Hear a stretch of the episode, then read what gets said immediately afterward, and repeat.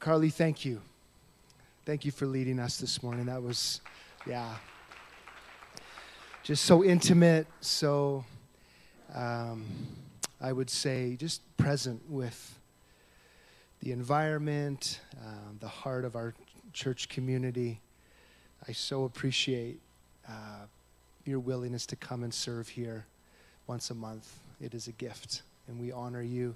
Epic Church and this church uh, that I talked about before the service, for some of you that weren't in the room, uh, you guys, you model this uh, caring for the poor, the widow, the orphan, uh, those that are in a place of great trial. I've always, I've always admired uh, Pastor Joyce so much. Lived on the streets in in Vancouver, in, in the places of greatest darkness, greatest pain. She, she immersed herself in there for, I think, 10 years, lived right there with the drug addicts and the prostitutes. Um, so you come out of a, a decade like that, your, your life will never be the same. And she leads with that character and that uh, intentionality uh, in their church here in our city. And so much of where we know uh, the Lord is taking us as a church here at CLA is to be more mindful, more aware, more present with the things that break God's heart. And it just makes a lot of sense when there's chaos and trial and challenge and confusion all around us. I'll tell you what, you know what the, the best antidote for that is? Is giving of your life and serving those who are less fortunate. It completely changes your perspective. And it helps us reevaluate when we put our head on the pillow how, as Rose said, how fortunate we actually are and how we take things in life that at the time seem so major, but in fact are so minor. And we move towards the character of Christ and the heart of Jesus. And that's really where today is landing in our next installment of living uh, the gospel. This is part six. We've been in this for a few months now. We'll land the plane here at the end of October. But I do feel in my heart that the message for today is very timely as well as almost like a, a, a part of a vision statement or vision for CLA.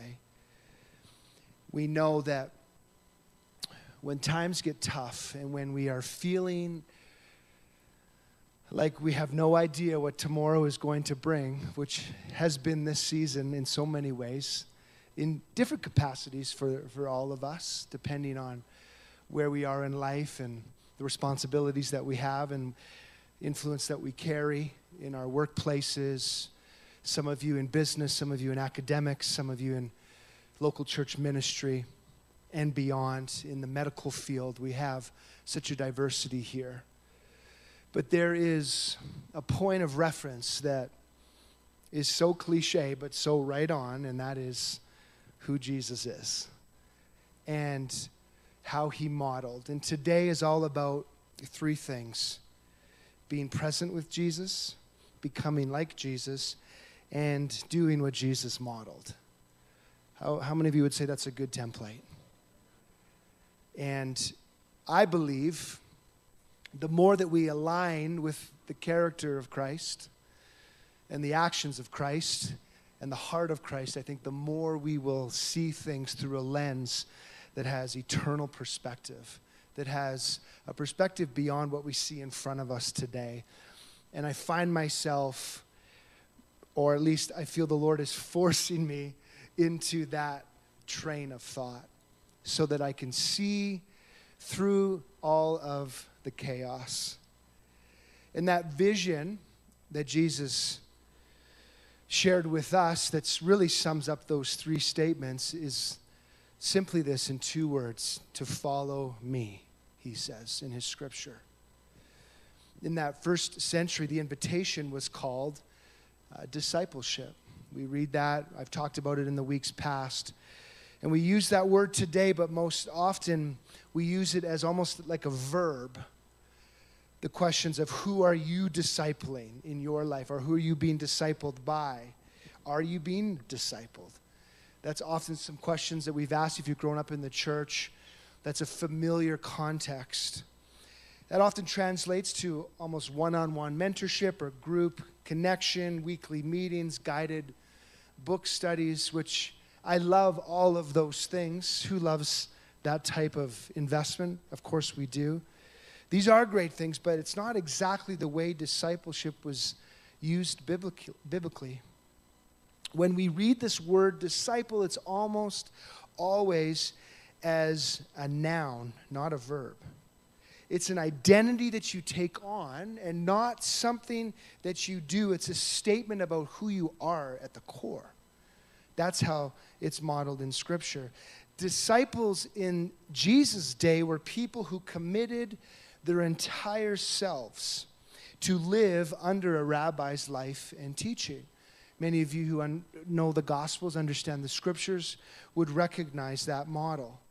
The English word used today that most entirely captures this is the word apprentice. And I've thrown that word out over this series through the weeks. An apprentice is someone who is trying to learn something from a master, to take on everything about who they are.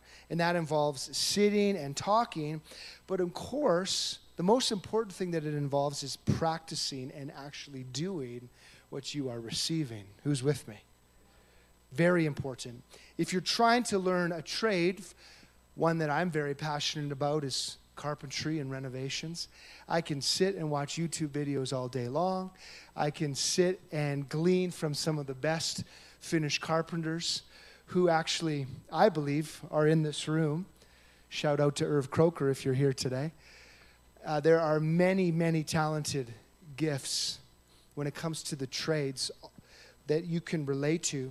But at some point, I can't just watch and read and study. I have to get my hands dirty and particip- participate in the practice in order for me to become an expert over the years and decades following. Jesus discipled all sorts. We see that, we recognize that he turned things around when he came and modeled a whole different perspective on this. He had his intimate group, he had his 12, he had the beyond that he worked with, and then he had the crowds, and it continued from there. But nobody, nobody was disqualified from an opportunity that Jesus was presenting through his words, through his heart, through his mandate that he came to bring. He taught them, but he also challenged them to participate. Whenever we see the words of Christ in Scripture, we recognize that there's more challenge than anything towards putting these things to action.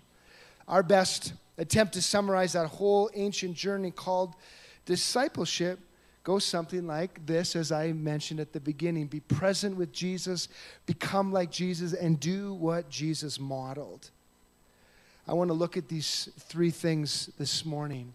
Firstly, being present with Christ. Mark 1, verse 16, 17 says, As Jesus walked beside the Sea of Galilee, he saw Simon and his brother Andrew casting a net into the lake, for they were fishermen. And he said to them, Come and follow me, and I will send you out to fish for people. I want to stop there.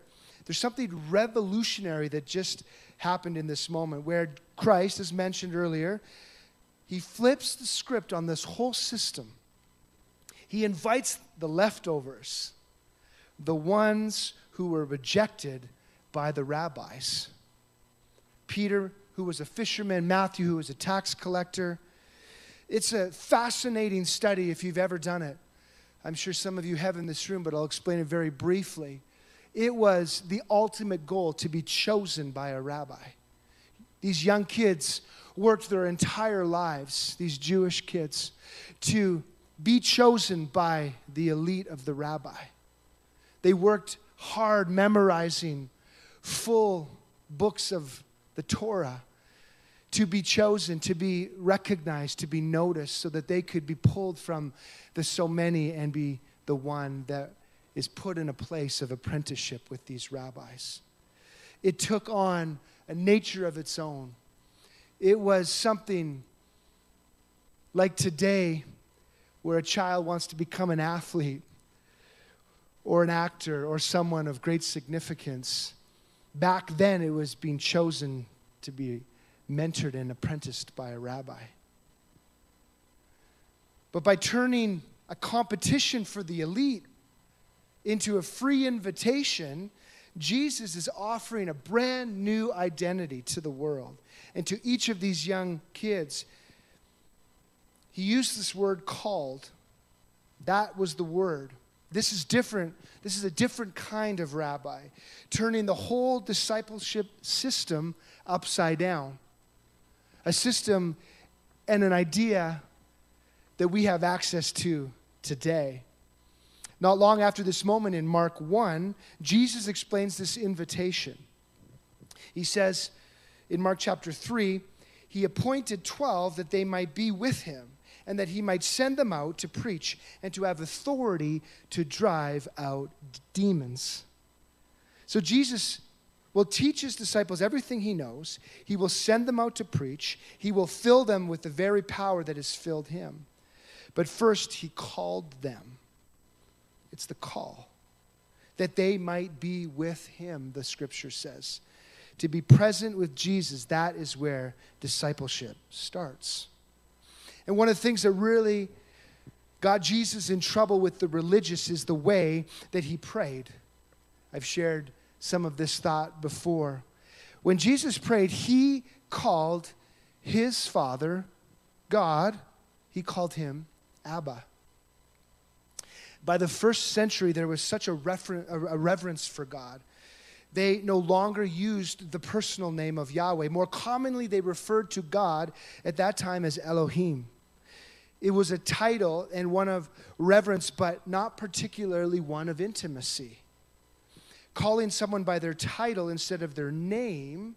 Well, for example, for all of the those in the medical field in this room, there's a few doctors. That would be the term, the doctor, or Mr., or one of title. It's respectful and formal, but a bit distant. Here's the deal the more relational intimacy you have with someone, the more you drop the formality of a title. Who agrees? Devin does not call me Pastor Tim. I don't think she ever has in our 15 years of knowing each other. Maybe she has in a, with a smile on her face when she's trying to get my attention. But we drop that because of the intimacy of relationship. The four Gospels are written in Greek, we know this, but not every word. Abba, an Aramaic term, sneaks through untranslated as I did some study. Such an intimate term, they didn't know how to translate with, without diminishing Jesus' voice. A word of endearment from a child to a father. That's what Abba represents. It reminds me of just a few days ago as I was finishing up preparing today thinking about my daughter Verity, who was at the frontier dancing this morning in her sway. I don't know where she gets that, probably from me. Verity, we have a nightly ritual where I take her often to the bathtub for her little bath before bed. I love when I get to do this when I'm home and the opportunity. This day, just a few days ago, was a bit different. When she came out of the bath, which was she was in there for a long time. We were playing with Shopkins, and does anyone know what a Shopkin is? There's a couple of you, little mini toys, and we line them up and we shoot them off. And she has a boat, and it's awesome. It takes me, it takes me uh, back to my childhood. But this day was a little bit different because it's really never happened before to me. Where she got out of the tub and she walked off the tile into our bedroom, and and uh, proceeded to pee on the rug right in front of me. And I looked and I said, Are you serious? You've been in the hot water for 30 minutes. And now? And then she runs over to the other side of our bedroom and pees again. And you can imagine, I wasn't happy. I'm very particular. So I'm calling for Devin. I'm getting a little bit excited, uh, to say it lightly, and trying to find. Thankful we have a new dog and we've got this great spray for accidents. As I start to clean this up, I'm racing from our room and I'm running into the laundry room. And as I run into the laundry room, I, with bare feet, I step. And I look down, and there it is. Not number one, but number two. While my daughter is laughing, running through the hallways, thinking she's the funniest thing ever, here I am. And I won't get into more details, but you can imagine. I share that story with you. It has so much purpose, I promise you. Because after I, I calmed down from the anxiety of having to have everything so clean in my home, I looked at her as I laid her down on the ground and started to put her diaper on after we cleaned her up. And with total sincerity, I said to Verity, I love you. I love you so much. If any, if any of your children would have done that in my house, it wouldn't have been the same reaction, I promise you. Maybe externally, but internally, there would just be no grace for a moment like that on my carpet. But with my own daughter, there's a tolerance. It makes no sense logically, but there is this mystery written into the heart of a parent, for all of you parents, this uncontrollable love for these little people who eh, most often just inconvenience us at that young age. During those beginning days, they do that. But there's something about the relationship between child and parent. Whether you are a parent or you know of or you're experiencing a, a, healthy relationship with your parents, we all have a different story. You can relate somewhat to what I'm saying. And this is Jesus calling his Father God Abba. It couldn't be translated because it was so intimate. And if we, you and I, are made in the image of God, then the mysterious heart of the Father who lives in me points back to one place to the one who promises to love me with an everlasting love that I can't shake no matter how hard I try. To the one that the priest called Elohim, but Jesus chose to call Abba and has not been changed for thousands of years in translation. You see, you can make a mess of your life as often as you'd like. You can lose the plot of the one only true story, and you can ignore everything he tries to tell you that's important and blame him for all sorts of things, which I've done over the years, things that he's got nothing to do with.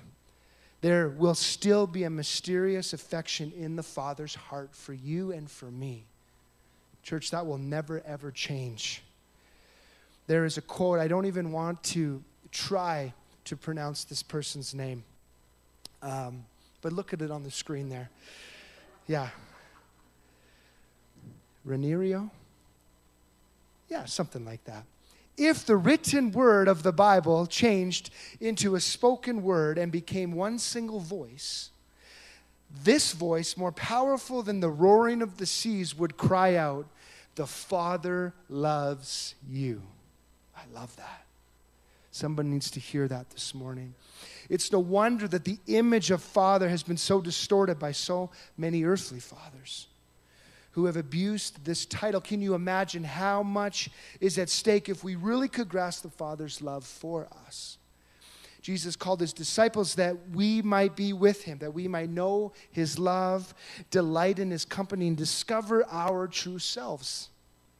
Rediscovering the name that he gave us first in the light of his presence, back to it, that we might be with him. That is his desire. The flip side comes near the end of that Sermon on the Mount that so many of us know in the Gospels The ones who say, Jesus, but I cast out demons in your name. I preached in your name. I did miracles in your name. And it's quoted, as you know, I will tell them plainly that I never knew them. The invitation was such a radical reversal of the world of that time that we cannot import and we should not import our system into the call of Jesus and then call it discipleship. We can't do that. But we do because sometimes it feels safe and it feels like the right thing to do, but there's something so much deeper and intimate that the Lord is desiring of his kids. Very, very early on, the disciples were getting antsy, if you remember, about being with Jesus and just the, the business of Christ. They were ready to be productive. I mean, good hearts. Peter probably led that charge. He was ready to go. We see in John 6, then they asked him, What must we do to do the works that God requires? And then Jesus answered them, The work of God is this, to believe in the one he has sent.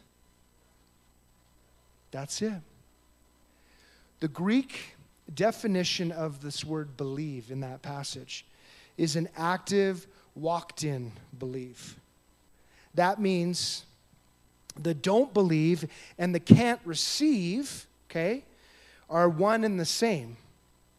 You can believe something in your brains, but not in your bones, and then have re- repetitive thought patterns and emotional cycles that directly contradict that doctrine. You just can't. The sort of belief is embodied belief. It's a walked in kind of belief. It's not intellectually accepting the promises of Jesus, it's actually receiving them into the here and the now of your life. Receiving the promises, the living, working, active daily life that we all are a part of. Very important to realize this. In my now three into my third decade of church ministry, which I am so honored and privileged to to be running in, I can confidently say that the number one obstacle of the modern believer, the obstacle that they face when it comes to discipleship or apprenticeship, is the love of God. We struggle to believe in a God as powerful, good, knowing, loving as the one Jesus introduced us to in the Gospels. Now, you might push back on that as I say it, but the reality is at the core of who we are, the way that we respond, the insecurities that manifest out of our life shows that this is a struggle. Because if it wasn't, we wouldn't react the way we do at times. Believe in it intellectually, sure, like I do and have, but receive it and actively walk in it. This is the work of God not to intellectually accept a series of doctrinal truths. It's that Abba would get all the way into your core. That's the most important thing. To rewrite your family history and the generational dysfunction, where Abba would travel through the pathways of our thoughts, our brain, and he would actually heal those destructive thought patterns at the core. That's the God that we serve that it would live in your gut until it calms your anxiety, the love of God. That it would stop the need to be a certain someone in a certain room, or that temptation to let other voices in our life define who you are, or even the temptation to define God by all of those things, to insist that He is someone other than Abba. I hope you hear this this morning, church. I found this so interesting. The, the best modern translation for the ancient Greek word believe, as I've talked about, is the modern English word relax. What do you want us to do, Jesus? Essentially, I want you to relax in my promises. take me seriously enough that amidst the anxiety and the stress and all that's around us, that you're able to relax in my presence. Is that what you think about when you think about what God requires of you? Is my question for all of us today. It's fitting that John was the one who stressed this because after Jesus predicted his own death, and there was a bounty out for his head, as we see at the tail end of the Gospels. And there was all of the things twirling around this group of disciples. Where was John in that moment? Do you remember? He was leaning on the chest of Jesus. That's a gold star for you, Philip. Literally into the, the rabbi's embrace a living picture of the work that God requires of us. So here it is to relax in the identity that you can't earn because it was freely given. That's for all of us this morning. Jesus turned the table on these requirements. You did not choose me, but I chose you. The rabbis were choosing these young boys to apprentice. But Jesus said, No, no. I chose you. He told them at the Last Supper before Jesus' discipleship was an application to it, almost like it's almost like an Ivy League school. And Jesus turned it into a call to any that would receive from him. Why? That you might be with him, be present with Jesus be present with Jesus. He changed the game, and we have access to that even today. Secondly, is to become like Jesus. Here in Luke 5, he comes and finds Peter, Christ does, fishing for that second time. After a full night without a catch, he tells him to throw his nets on the other side of the boat. Let's pick it up from that part of the story that we're all so familiar with. When they had done so, they caught such a large number of fish that their nets began to break.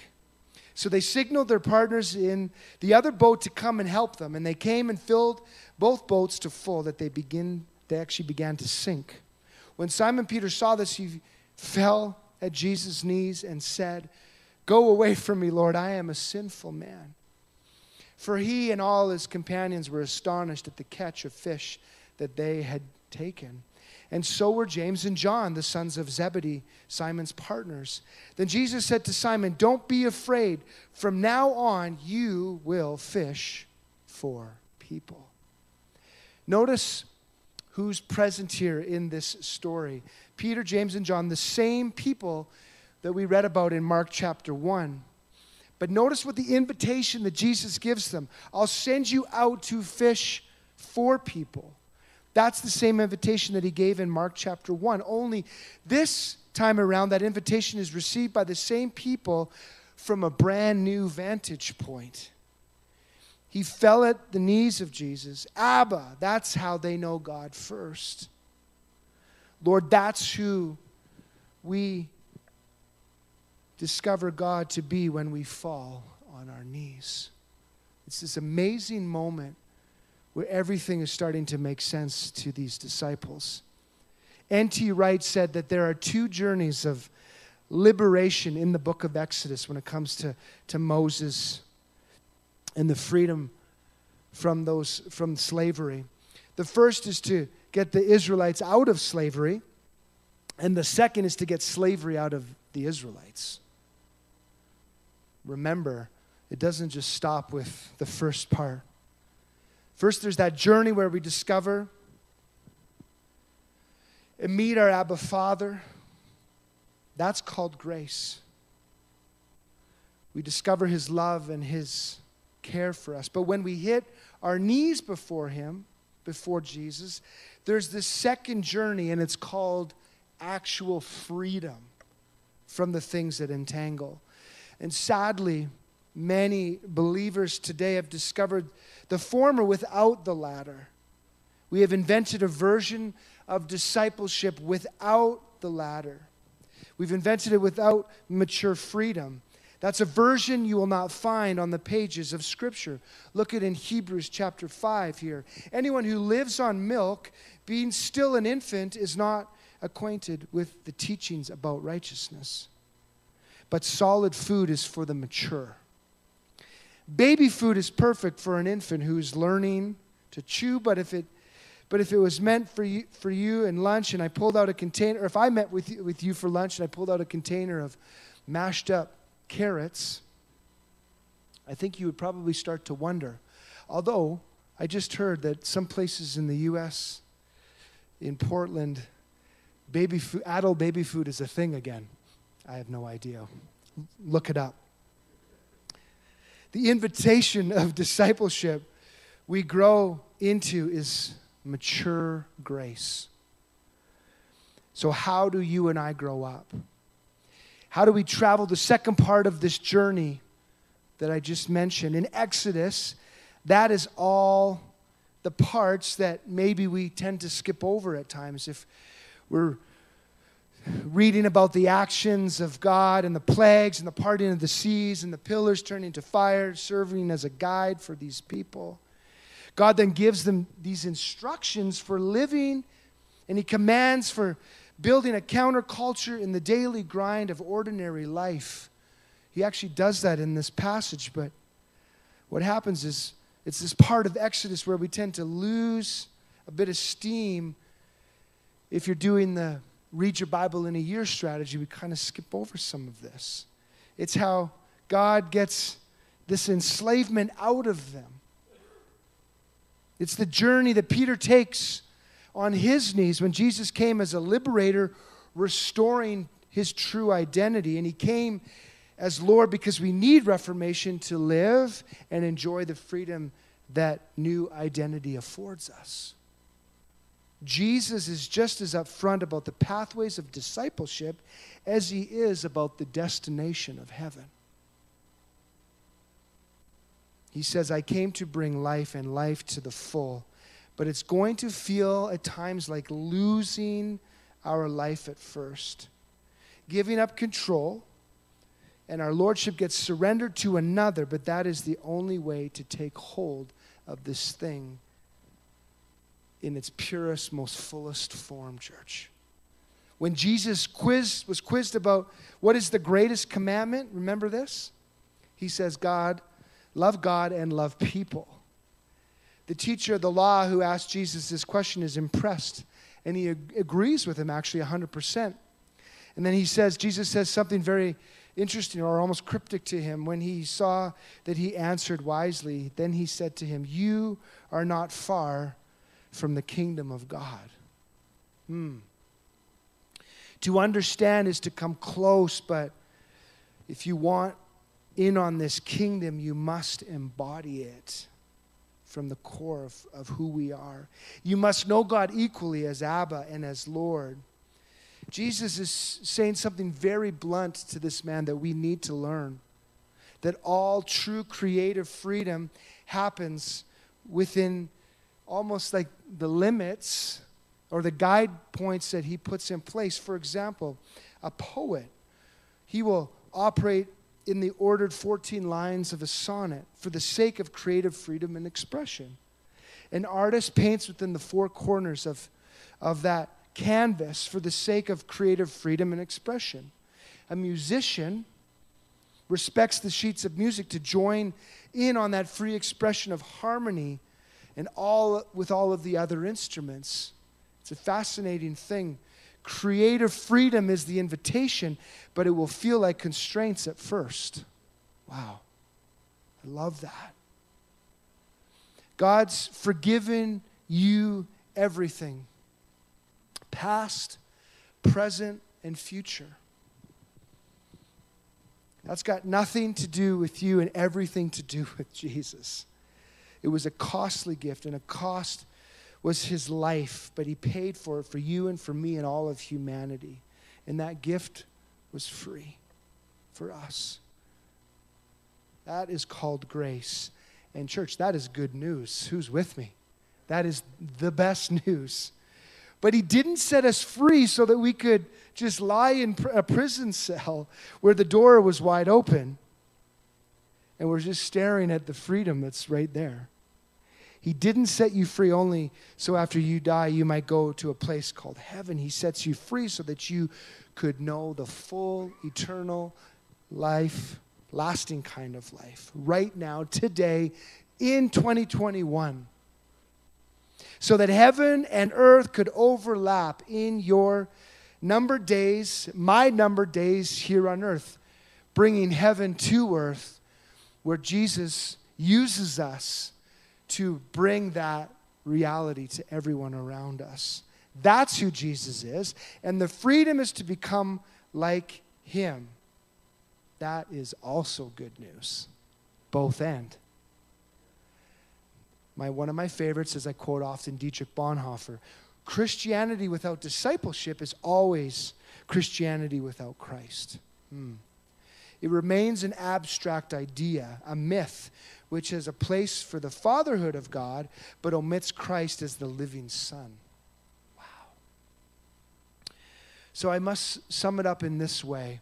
If you want the life of Jesus, you have to take on the lifestyle of Jesus. I submit this cycle of spiritual maturity.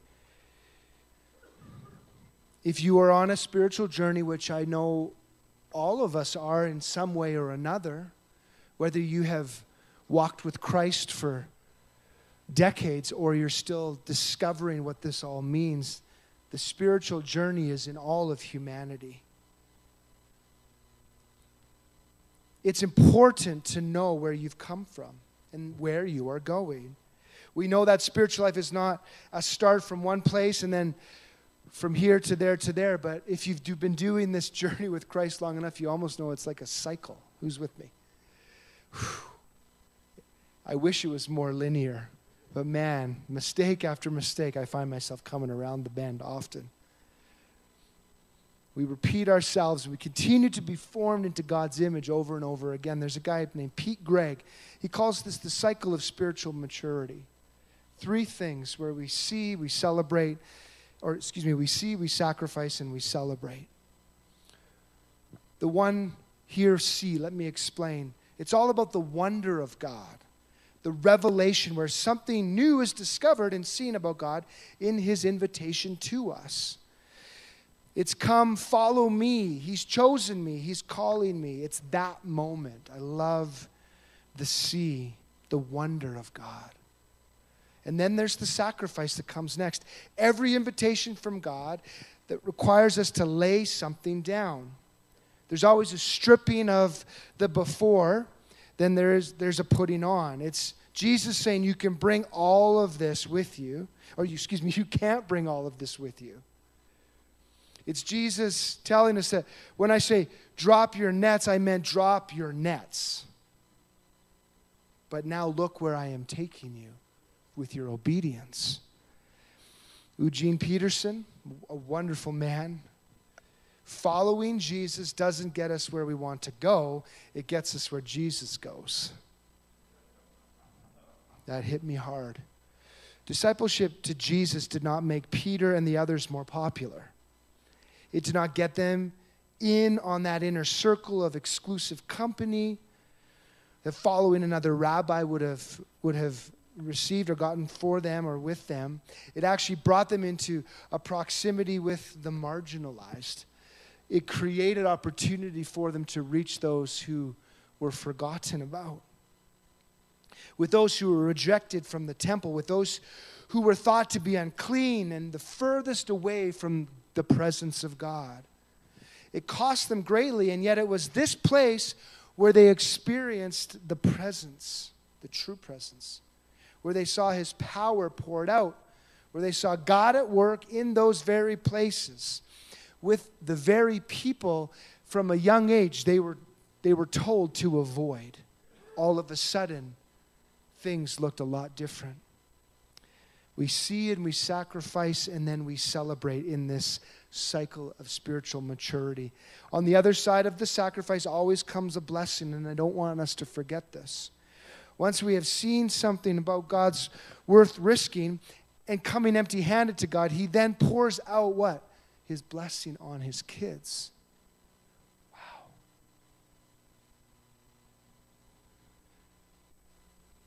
Can you find yourself in that cycle somewhere? I think we have moments where we are celebrating, moments where we're rediscovering, more moments where we're sacrificing, and it just continues to move us forward. When you can, it permits you to, when you see yourself somewhere on that that cycle, it permits you to live freely into that stage, or maybe to recognize that you're moving from one stage into the next. So I can then freely let go and take hold of where God is inviting, inviting you to in this next chapter of life.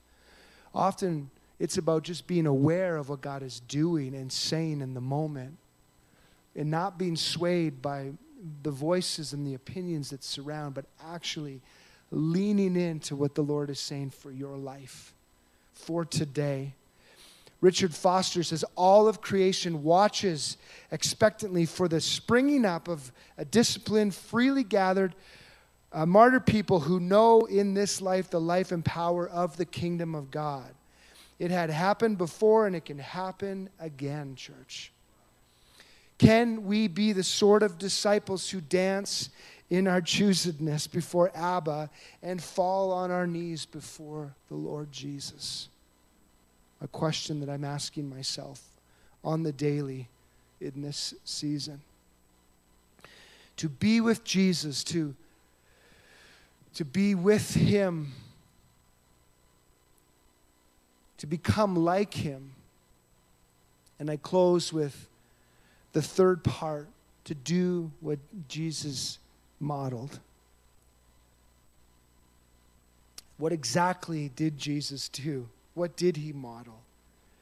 Well, let him speak for himself here in Luke chapter 4. The Spirit of the Lord is on me because he has anointed me to proclaim good news to the poor. And he has sent me to proclaim freedom for the prisoners, recovery of sight for the blind, to set the oppressed free, to proclaim the year of the Lord's favor.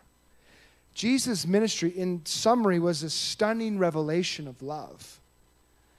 It was a powerful love, a meaning love by the power of the Spirit, and it was a suffering love, meaning love by the suffering of Christ. This was who Jesus modeled.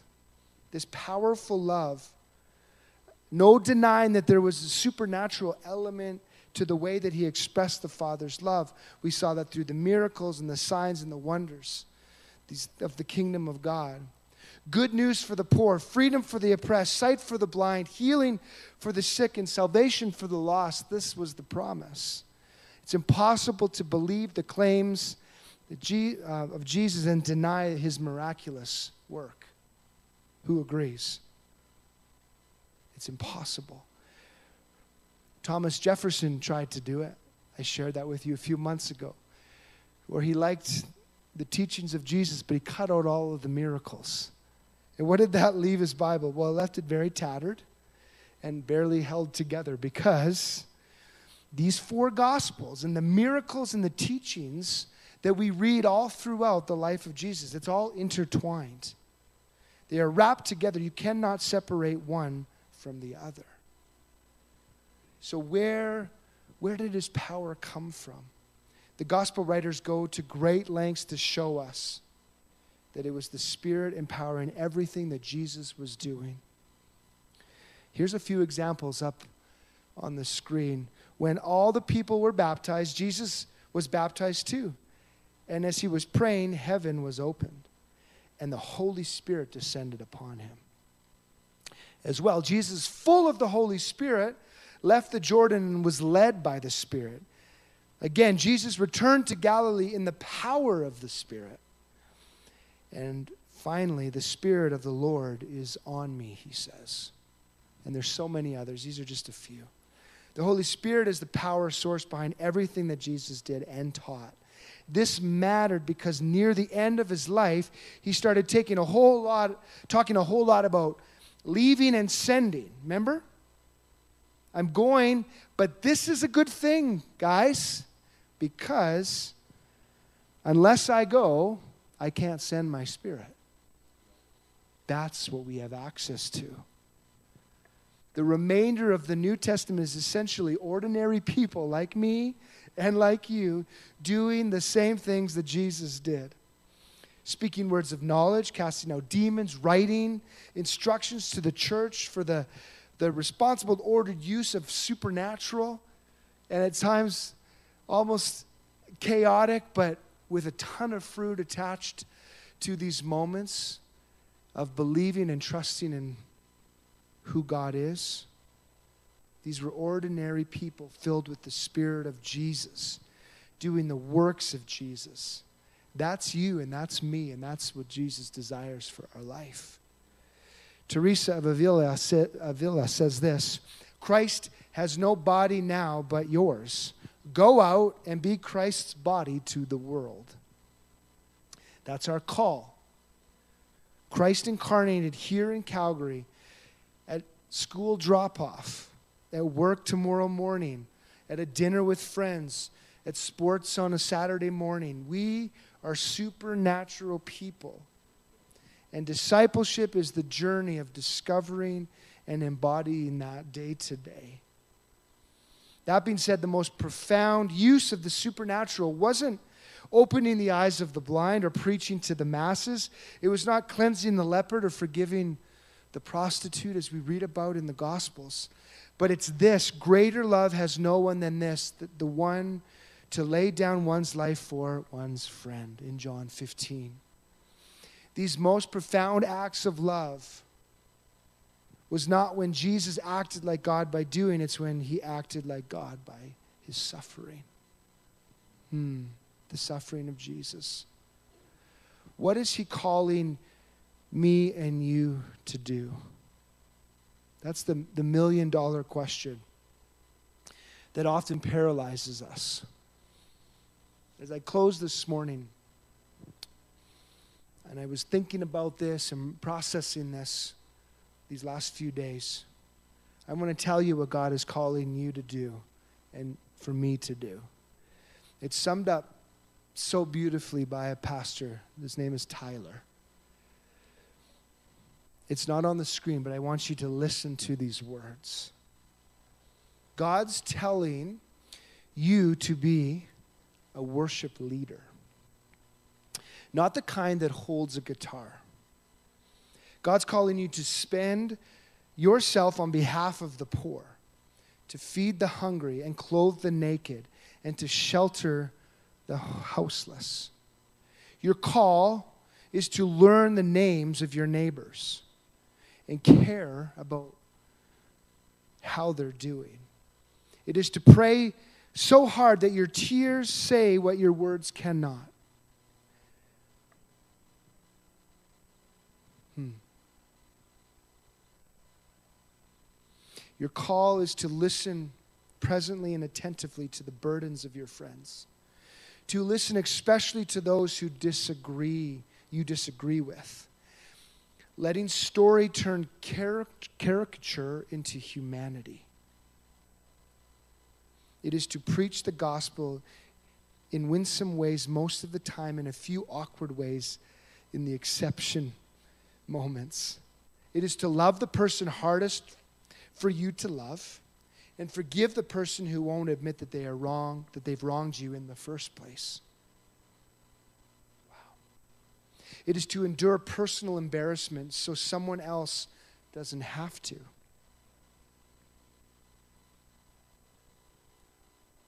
and to get beyond your comfort zone, to enter his or her. Your call is to read Scripture constantly enough, slowly enough, that God's reality is the one who lives in you. It is to share a prophetic word because it might be way off, but it just actually might be God. Take a bit of risk. It is to pray for healing even when it didn't work the last time and to use your voice to advocate for the silenced. Your call is to hug that woman who is a hugger and to fist pump the guy who barely even wants you to do that. It is to unload the dishwasher when you did not dirty a single one of those dishes. and to wipe the toilet seat when someone else's kid made the mess. Hello. It is to visit your sick friend from the hospital and to call your mom to see how she's doing. It's to get to know the incarcerated individual by name and to keep on gathering in your community, even when they are underwhelming and awkward and difficult, and their social media posts make you want to pull your hair out. Your call is to live today like God is Father and everyone around you is sister and brother. And to really believe that that is enough to renew the whole of creation because He has filled you with the Spirit and He's called you to be a witness. That is a follower of Jesus. Thank you, Pastor Tyler. As we close, Carly, you can come on up. Here's our call powerful love, suffering love to the ordinary people who make up our ordinary lives. The way we say that around here, and I'd like us to say it around here, is to do what Jesus modeled.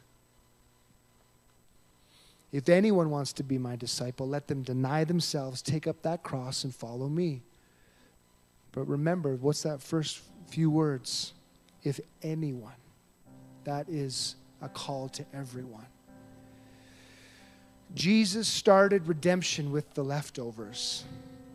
After the other rabbis had handpicked the cream of the crop, through flawed people, God offered redemption to other flawed people. And here we are. We will continue to live that out in this local church through midweek community, in homes, by gathering around tables and enjoying each other's company. Because, church, a weekly Sunday gathering like this, as much as I believe in it and it has such importance, it's actually insufficient for the ancient call of becoming a disciple.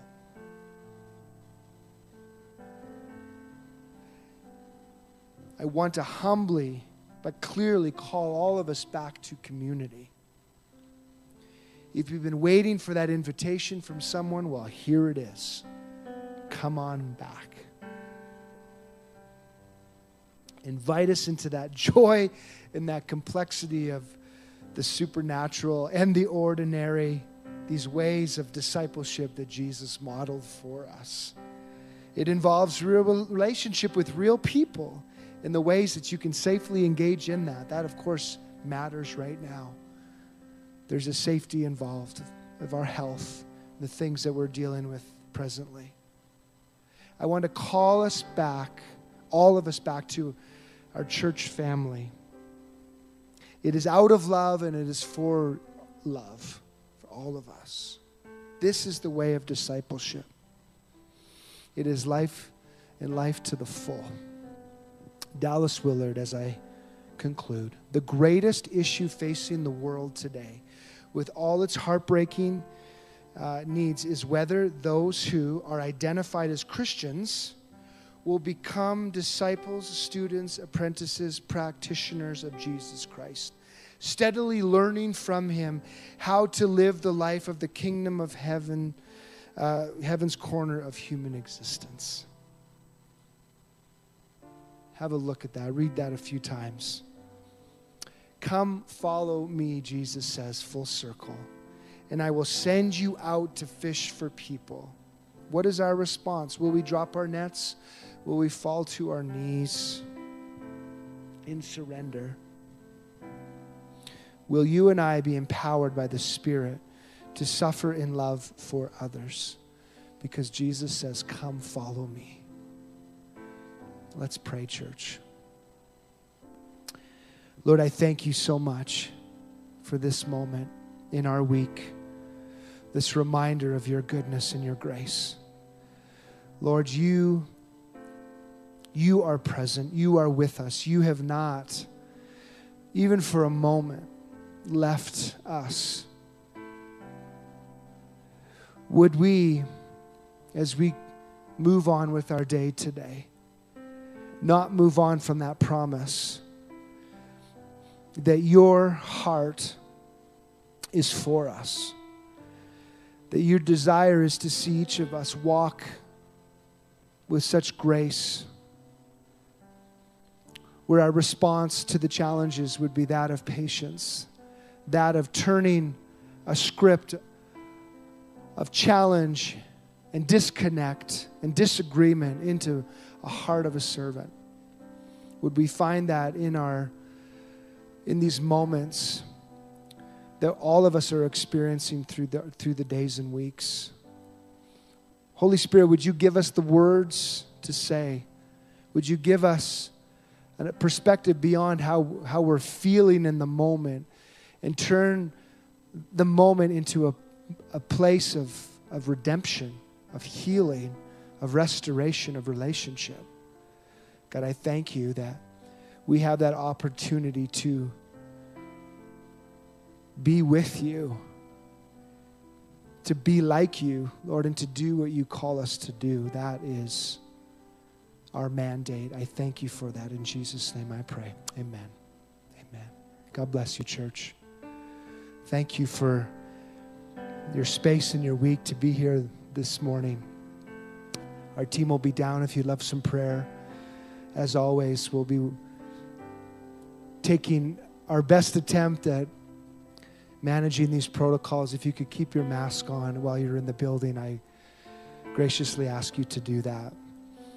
And keep praying for our leaders and for the decision makers as we move forward in these weeks ahead. God bless you. Have a great rest of your week. Tonight, final, final time for uh, School of the Heart with Luke and Sophie Niebergall. They will be here for week four here at 6 o'clock. You don't want to miss that. Have a great afternoon.